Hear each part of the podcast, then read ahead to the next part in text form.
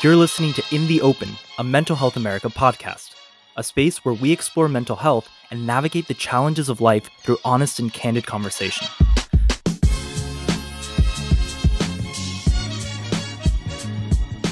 Hey, everybody, welcome back to In the Open. Hi, everyone. Today, we're going to talk about how trauma affects my actions. How does trauma not affect my actions? I know, dude. You're all, yep, done. Okay. Yeah. Podcast over. Very great episode. you know what though? I have a really good example that of how trauma affects my actions that I think I more in the exploration of our conversation over the last few years around everything Mhm. has helped me to see that the way I react to certain things it's not that it comes out of nowhere. It's tied to trauma. But I wouldn't have ever defined it in that way unless we explored it in, you know, through this venue. Okay, do tell. Confessionals. So I'll tell you, I'll tell you. Podcast confessionals. There's several ways in which trauma comes up for me. One is an immediate need to protect my physical person. And even now I can feel it uh, when I talk about it. I'm just like, ugh.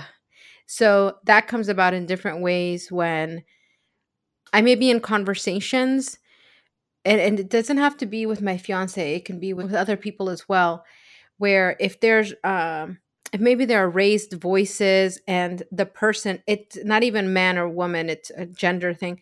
The person is coming towards you, you know, and like, oh, kind of more in your face. Like immediately, I'm like, yo, back up, Mm-hmm. personal space you know i never realized that un- un- until recently when that kind of happened i was like mm, red flags uh, you know like it went Yeah. off in my head i was like you you can you take a step back please? And they kind of looked at me like why? And i was like i just need a little more space between us. I didn't know this person well. And then afterwards i was like huh that's so weird. Why'd you do that? So that's one way. The other is also tied to physical touch but having people actually touch me even people that i know well in in moments of distress it's very jarring i don't like it and for some people it may be very comforting but i i have come to understand that for me to feel comfort through physical touch it has to come with not not a warning per se but an indication that it's going to happen and ans- maybe a question like is it okay that i hug you On your instead of you just coming in you know and like Ugh. Yeah. so Yeah. a lot to do with physical touch and physical space I know something is a trauma response when I have a very strong emotion tied to something that precedes an immediate reaction I have in a fight. When you talk about the subtle ways, because with trauma affecting my actions, yes, if I basically have in the past I've dated too much recklessly or dated too little because I was like, screw it, I need to avoid and titrate, or if I self medicated. I mean, these are all large actions that I know are related to my trauma, but it's the subtle things. And I love that you jumped right into that because it is harder in these small moments to tie something back to a trauma response, but it's the everyday that I think kind of gets at you, you know, I getting into a fight with my partner and there's a phrase that he might use or the way that he twists a conversation where I'm like, I don't like how this feels. And the only Mhm. thing I'll leave and then and then I react really badly where uh, I mean not badly, but the way I respond to it is coming from such an emotional space that it's where I tend to lash out or um and I'm like why am I so angry? It took me so long to realize in our fights when he uses words and I feel trapped or I feel like he's putting words in my mouth, there's something about those two things I don't like it. I feel like I'm put up in a corner and that's when whatever happened in the past, it makes me not like feeling that way.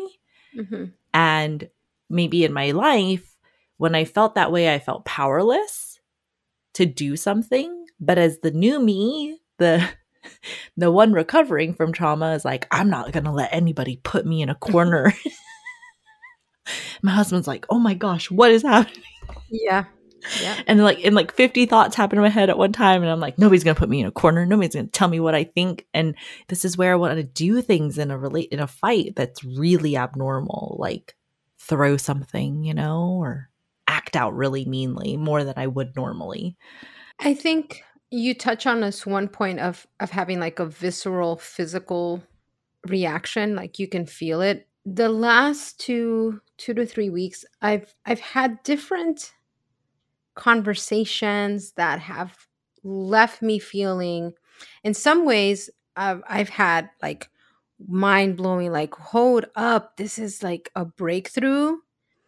And one of the things that that really sticks out is I never really understood why I, I responded in this way. So there are situations, for instance, like if you go for us, for me, my family, friends, culturally, we're like hanging out and everybody's like drinking and having, you know, uh, different different aspects of fun, right? And they're like, you should try this. Uh, or you should have a drink. And I'm like, nah, I don't want to drink today. Something like that. They're like, but you should. No, no, thanks but you should and and that insistence it, it happened um the other day and i was like i said no thank you.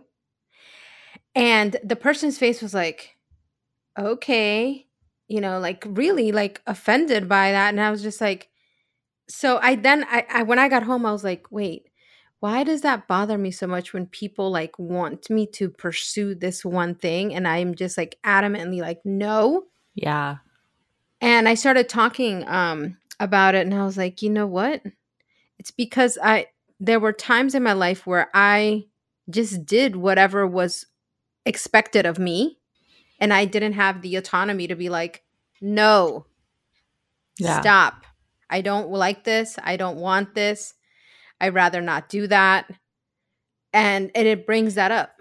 That's really helpful to hear because I I know that in the past couple fights this is where I've found where I have strong feelings and I react but I haven't been able to find the source of why I'm so mm. bothered about being put into a trap. And so you've given voice to an example where in our lives we're told we're supposed to be something or do something and you kind of realize like that's dumb like who set that rule as you get older and you're like no i'm not going to do that you know and Yeah. and maybe maybe that's part of it i don't really know i don't know why i have such a strong response i just know that i do and that's a, a red flag for me like stop you have to walk away because when my brain and my voice goes down that path and it's triggered like this very strong emotional reaction it's like an addiction where you don't know how to stop i don't know how to let up in that Mm. fight and it's bad like i just Oh, and my husband's always like, why do you always have to have the last word? And I'm like, I don't know. Something about what's happening here is tapping into deep things that Yeah. I need to express as a form of defense, protection, something, right? I don't know where it comes from, but there there is a connection to this idea of um i think both of us are forthright in a way that sometimes it can be jarring for some folks. And in different conversations in different ways in which we communicate i have I, the response on the other end of a similar situation to yours is like why do you always have to want to argue about it? And i'm like i'm not arguing. Like this is not me arguing. This is just me saying something. And they'll be like no but you're arguing. And in my head i'm not i'm not Mm. arguing right i'm just i'm just clearly stating a point See, that's funny because I think the other person is also responding to something. You're like, America's not arguing, but whatever the tone she's using yes is triggering in that person that you are yes because all trauma relationship stuff is two way, right? Everybody has something they bring to the table. yeah And having a successful relationship is learning how to negotiate who you are today and all of that stuff you bring from the past to the present. Let me ask you a question though. It's funny that you said, like, oh, I'm a strong personality because I feel like there's an other aspect that sometimes mostly shows up in my social relationships that I also think are social like a social environment that I think is is is trauma related, but I don't I don't know. Sometimes I'm like really on or I could be energized in a conversation and in at a get together or even just like with one person. Mm-hmm. And other times I'm just like in my head and I'm just like, I have nothing important to say. So you have nothing important to say. So you shouldn't say anything at all. Does that happen to you? I don't know. And then I leave the situation and I'm like, oh, I don't know if I really liked having like I'll make weird judgment statements like like where I'll say like, "Oh, I don't know if I really enjoyed hanging out with that person." But it was not because of them. It was like, well, I didn't say anything either, and the reason why I didn't say anything was because I was in my own head like worried about whether or not I had anything important to say. So, was that my fault or their fault or I think where my struggle exists is somewhat tied to somewhat tied to what you're saying like do i do i really have any anything to add here? Does my presence make any difference in, you know like i think that will vary based on whoever it is that i'm interacting with.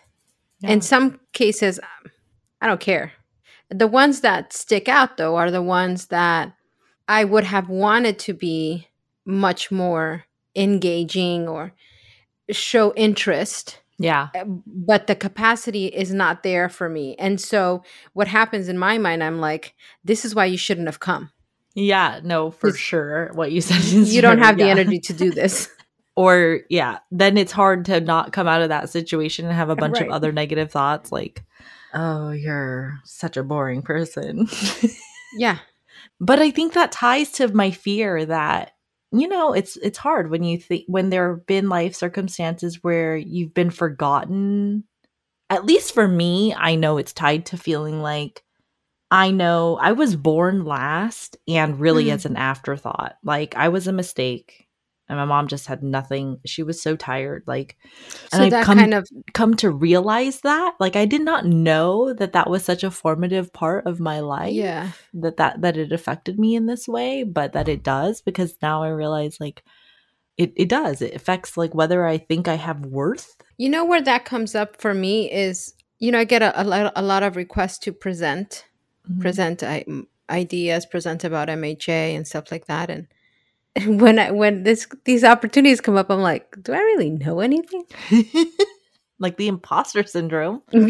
Totally right. And it, and it is tied in part to to that that kind of imposter syndrome thinking like no you know you're not worthy. You're you're not allowed in this space. Yeah. But so there's a lot of positive self-talk that has to happen. Yeah. But the other place where my mind goes around how how trauma affects my actions is in how i may receive praise?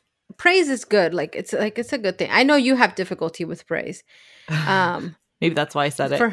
yeah immediately for you. For me it's like criticism. Remember and and we talked Mm. about that a little bit before. It's like when you tell me i haven't i haven't done something right i'm like man i'm so focused on detail that it's hard for me to see when it could have been better.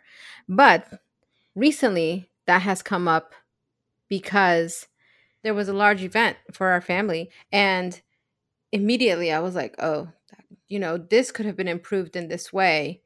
And somebody said you should have been planning it. And i was like well i wasn't asked. That's okay you know? Uh-huh. i'm gonna i'm gonna not worry about it. But i also recognize that other people see that in me you know like they're they come to me and they're like oh well you because and and this happens at at work too like i they come to me because they're like you're organized and i'm like that's great i'm organized that's not the only thing that i can do Mm. you know so that the trauma thinking for me is like in some way i feel like i have to be able to demonstrate outside of the areas where i may have strengths that are visible strengths that i i'm also real capable in other ways you know what I mean? yeah, just all of our insecurities affect our actions, like the Yeah. risks we take. I mean, praise, like, can I ask for a raise? Am I confident enough to leave a job? No matter what job you're in, I think there's this, you know, you think, oh, is there something else? But then you're like, oh, can I do anything else? Do I even have any skills? yeah I think that a lot of people would relate to that, especially if we have no practice in it. And I think that's where compounded trauma plus fear of risk or fear fear of failure kind of really get a person stuck. Like, I feel lucky that in my life, I've had certain circumstances that forced me to take risks when I wouldn't have done so myself, like move Mm. to another city or move Mhm. to another state. If I stayed comfortable in my little big city where I was with all my family, I would be very happy, but I would not know that I would know myself, like in what I was capable of Right. because I would not be likely to take risks. I mean, it took me nine months of therapy to decide to move out of town. you know, whereas some people, I think they would have been like, oh, I see opportunity, let's go. Yeah, you know, I was talking to, with someone um earlier in the week around you know, we're in our 40s, so the way that we ha- we have brought up uh, we have been brought up our generation is a little different when and you and you look at some of the younger folks and they are like, yeah, I don't like this job, I quit. Bye.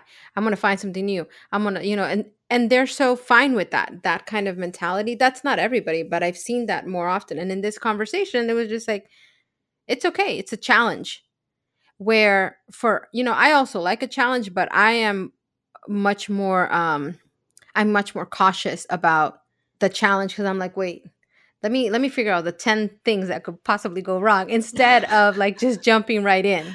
So some of that comes with age and maturity and experience but it also is just a different way of thinking where they're not honing in on the on the trauma aspect they're just like that's just part of who i am that's my experience it doesn't define the rest of the things that happen So you think the youth, they're just more risky? Is that a is that a privilege thing too? Like it has to be, right? Like in some ways yes but um it's Like, not that they're risky it's not that they're risky babe it's more that they are willing to be more open to challenge and innovation in a way that older generations are not i don't Yeah. know that that's risk Okay, so that's interesting. So, will the younger generation say, well, the way we grew up was we may have had trauma, but there was a lot of encouragement to take to take immediate action and do things, but that also inherently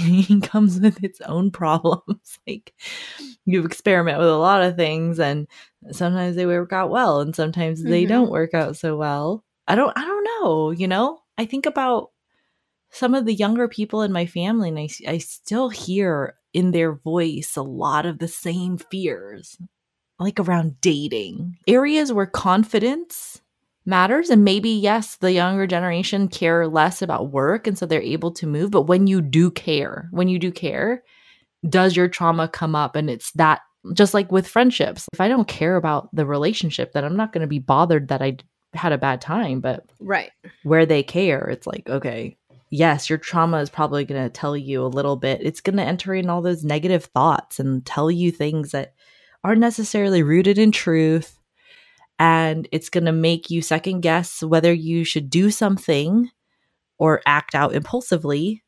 And for what I've seen for some people is this can last for decades and that's where it's most painful. I have had people in my life, not just clients, my friends, family members where they know they want to do something different Mhm. but they're paralyzed for decades. And for me, it's always like, okay, that's really interesting that this is such a stuck point for you. And what is it about what is going on in your head that is making this thing you want so badly to happen for 10 plus years and for your body and your brain to be unable to do it?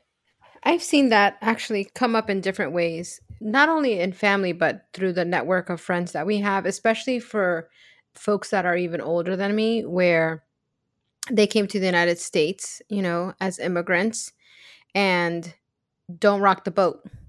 You do nothing to bring attention to yourself, to have any questions asked so that you can just be okay.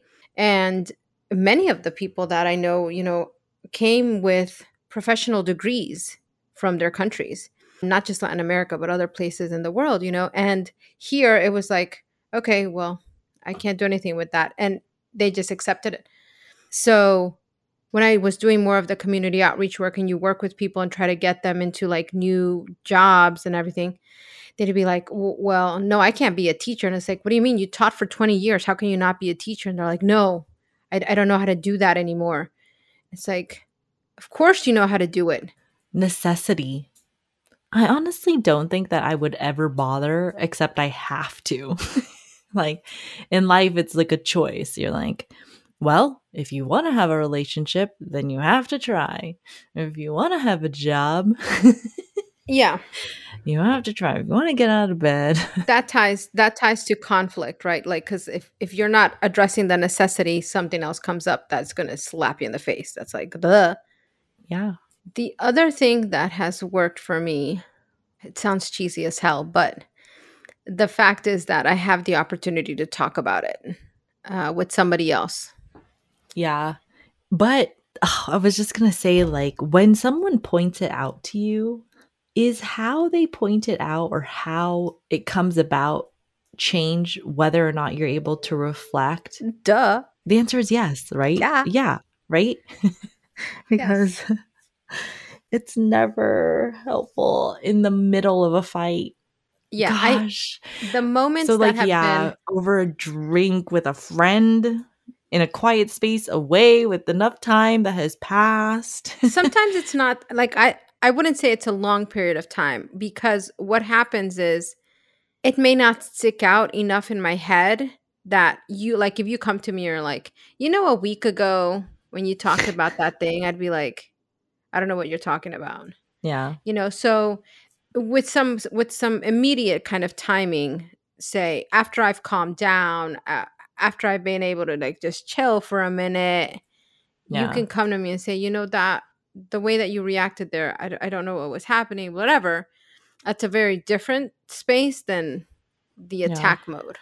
I think that when it comes to these little moments, a lot of introspection is mm. probably the only thing. And then just knowing that this is where it comes from, and me, myself, trying to do better next time to avoid a conflict in a certain way or let me ask you a question teresa but let me, one sentence before I forget it is like, okay, yes, you're in life. Whenever my trauma has really affected big life decisions, the only thing that's happened helps me get unstuck is therapy.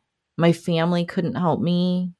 I had to pay another human person to sit with me for an hour a week, every week, for months at a time to just unlock the fear so that I could move forward and take a risk.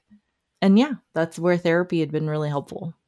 I, yeah, I have to agree with that. Therapy has been useful. My question to you was going to be once you've identified that there is a trauma connected to X behavior, X action that you take, mm-hmm. can you modify that that behavior, that action fairly quickly?